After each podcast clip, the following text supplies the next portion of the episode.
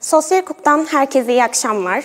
Son zamanlarda 8 gazetecinin tutuklanmasının ardından bugünkü konumuz basın özgürlüğü. Konuğumuz Disk Basın İş Genel Sendikası Genel Başkanı gazeteci Faruk Eren. Faruk Bey hoş geldiniz. Hoş bulduk, iyi yayınlar. Ve telefon attığımızda tutuklu gazeteciler Barış Terkoğlu ve Barış Pehlivan'ın avukatı Hüseyin Ersöz var. Hüseyin Bey hoş geldiniz. Merhaba, hoş buldum. Ee, isterseniz Terkoğlu ve Pehlivan'ın tutukluluğuyla başlayalım. Neyle suçlandılar? Delil neydi? İddia neydi? Siz dinliyoruz. Şöyle, e, Barış Terkoğlu ve Barış Pehlivan, e, Oda TV haber sitesinde e, yayınlanan bir haber sebebiyle suçlanıyorlar.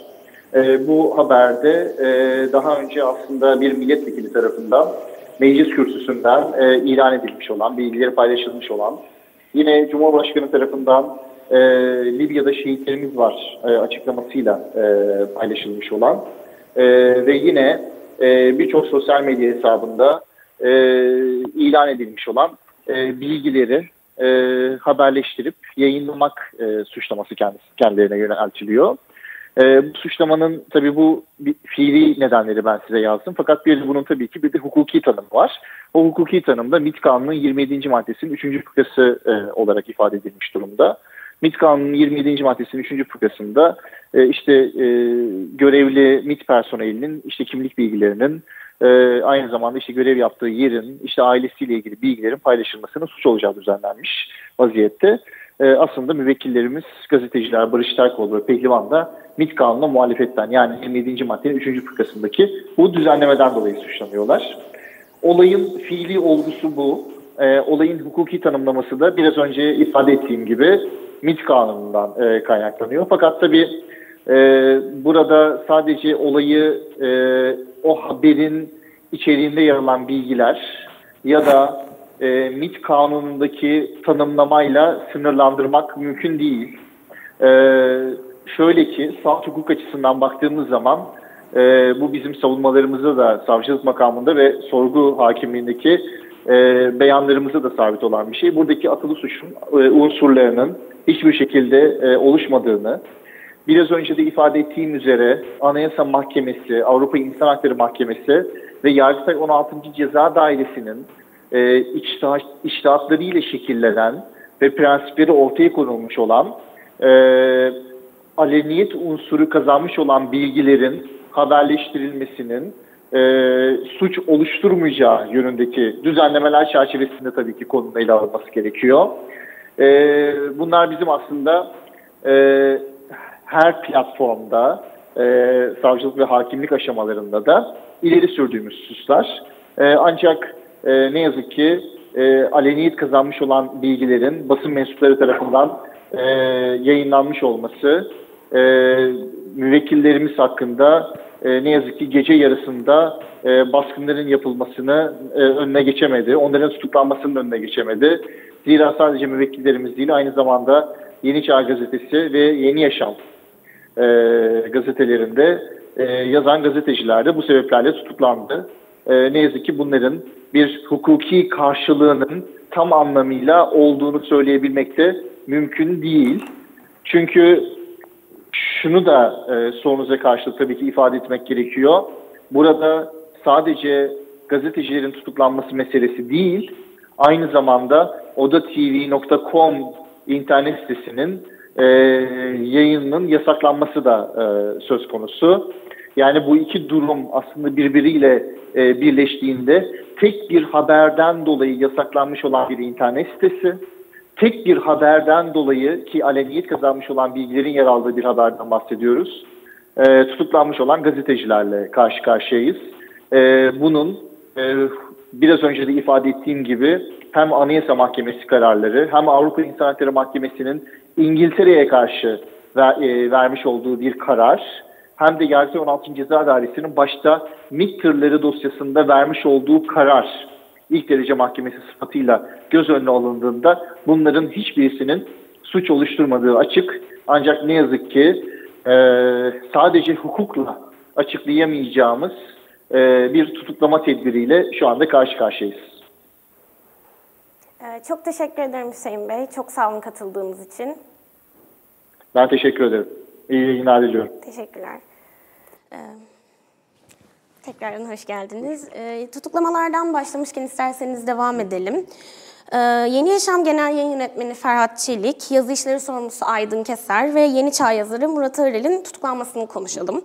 İki farklı görüşe sahip gazetenin çalışanlarının tutuklanması sizce ne anlama geliyor? Gazetecilere yönelik sistematik bir saldırı mı var? Ya aslında e, son bir hafta, on gündür e, gazetecilere yönelik evet saldırıların yani das, baskıların e, yeni bir boyutunu gördük biz. E, yaklaşık 10-15 gündür hani e, Suriye'deki operasyonda e, yaşanan gelişmelerin ardından e, iki farklı e, çizgideki e, gazetenin yazarlarının, yayın yönetmenlerinin e, vesairenin to- tutuklanması aslında ilk yaşanan olay değil. Yani hep bir torba e, operasyonlar yapılıyor ve insanlar bir şekilde tutuklanıyor. E, aralarında hiç bağlantı olmayacak insanlar arasında bağlantı kurulmaya çalışılıyor. Az önce avukat beyin de söylediği gibi yani e, bu uygulamaların, bu tutuklamaların, bu yargılamaların hukuki olduğu hep tartışmalıdır. Ee, daha önce de benzer örnekler yaşandı. Yani mesela Oda TV davasında bile e, işte Oda TV'den o zaman Soner Yalçın, e, yine iki Barış yani Barış Terkoğlu ve Barış Pehlivan tutuklanmıştı ama onlarla bambaşka bir yerde Ahmet Şık veya bambaşka bir yerde Nedim Şener de tutuklanmıştı. Aralarında hiç de inandırıcı olmayan e, bağlantılar kurulmaya çalışılmıştı. Şimdi de benzer bir şey yaşanıyor. Yani e, mesela yeni yaşamdaki e, tutuklama hakikaten bir e, garip. Yani e, az önce yine avukat beyin er, Sayın Ersöz'ün söylediği gibi hani e, haber birçok yerde çıkmış. Yani bir milletvekili açıklamış, cumhurbaşkanı açıklamış, e, aleniyet kazanmış bir olay. İşte o da TV'de haber yapılıyor veya işte Murat Ağırel yazıyor diye işte bu operasyonlar başlıyor. Ama Yeni Yaşam 5 gün sonra falan hani haber atlamayalım diye koymuş haberi. E, haberlerinde yani MIT diye bir laf da geçmiyor üstelik. E, ona rağmen bu tutuklamalar yaşandı. Bunların e, gazetecilere yönelik sistematik e, baskıların bir parçası olduğunu düşünüyorum. Söylediğim gibi son işte 10 günde yeni bir e, ivme kazandı. Yeni bir döneme girdi bu gazetecilere yönelik baskılar. Peki bu tutuklamalar topluma ve basına yönelik ne gibi mesajlar veriyor? Ya aslında e, son bu bu olayla ilgili e, bir gözdağı operasyonu belli ki. Yani e, deniyor ki siz Türkiye'nin yurt dışında yaptığı operasyonlarla ilgili e, hiçbir şey yazmayın. Sadece hükümetin dediğini yazın. E, böyle bir eğilim var hükümet, iktidarın ve bu bir gözdağı gazetecilere yönelik.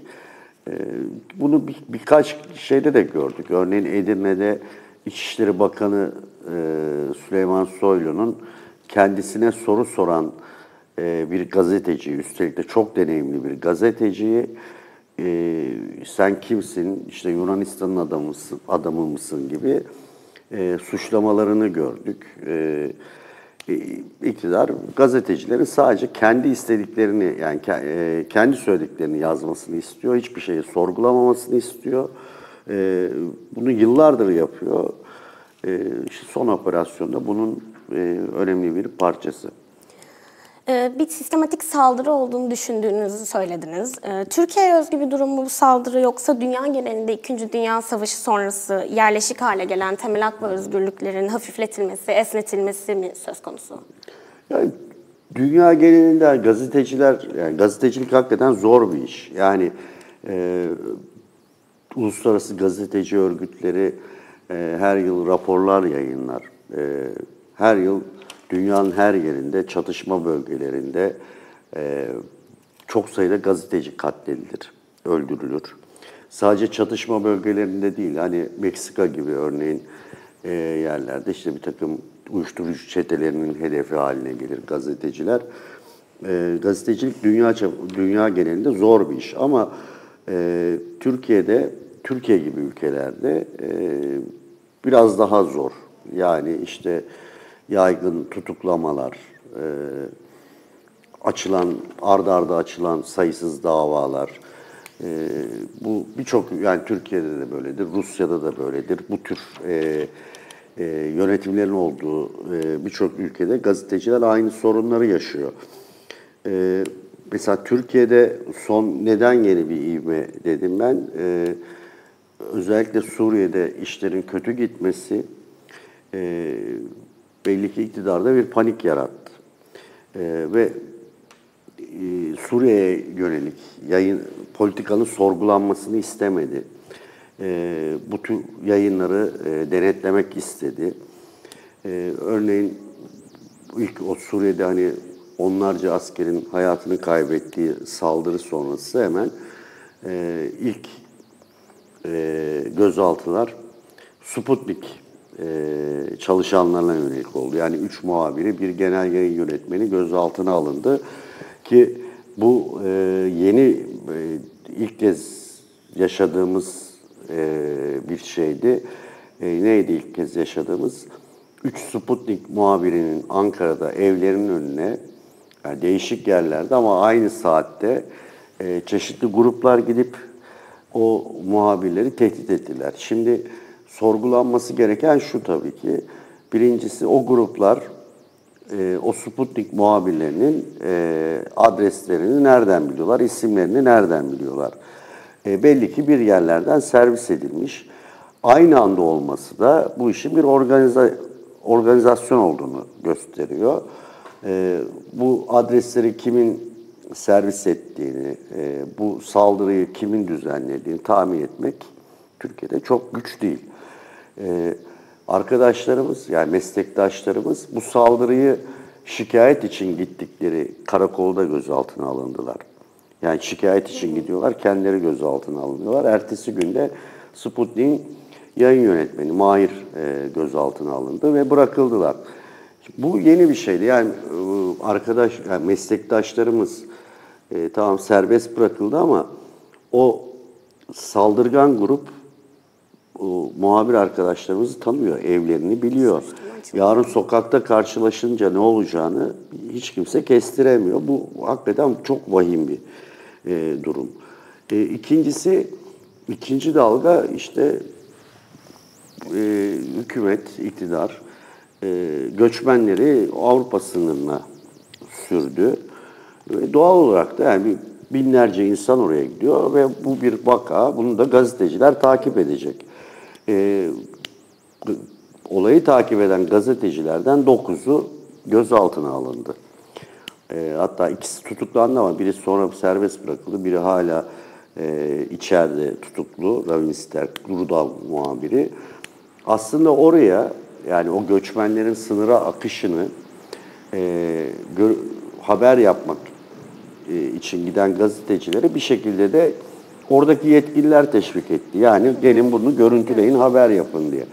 Ama işler istedikleri gibi olmayınca yani bir takım sert batıdan tepkiler gelince bu sefer gazet 9 gazeteci siz yasak bölgeye girdiniz diye gözaltına aldılar. Halbuki oraya e, oradaki görevliler onları davet etmişti.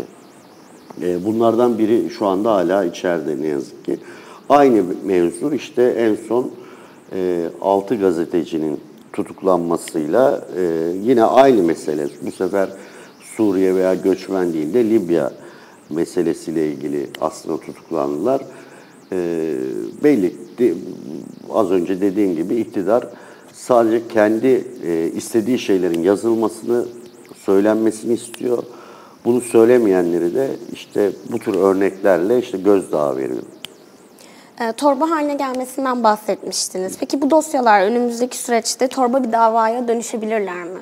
Ya bu, bu davanın e, öyle bir davaya dönüşü belli zaten hı. o eğilim var. Onu görüyoruz yani de hem e, bu yaşadığımız işte cuma, perşembe, cuma, cumartesi, şey pazar günü yaşadıklarımız bu 3-4 günde e, bunun mesela bir toplu davaya dönüşeceğini e, gösteriyor. Bu, bunun birçok örneği işte mesela Cumhuriyet davasını biliyoruz. Cumhuriyet davasında işte insanları hem e, FETÖ üyesi olmak, hem de HKPC üyesi olmak, hem PKK üyesi olmak vesaire gibi bir sürü şeyle suçladılar.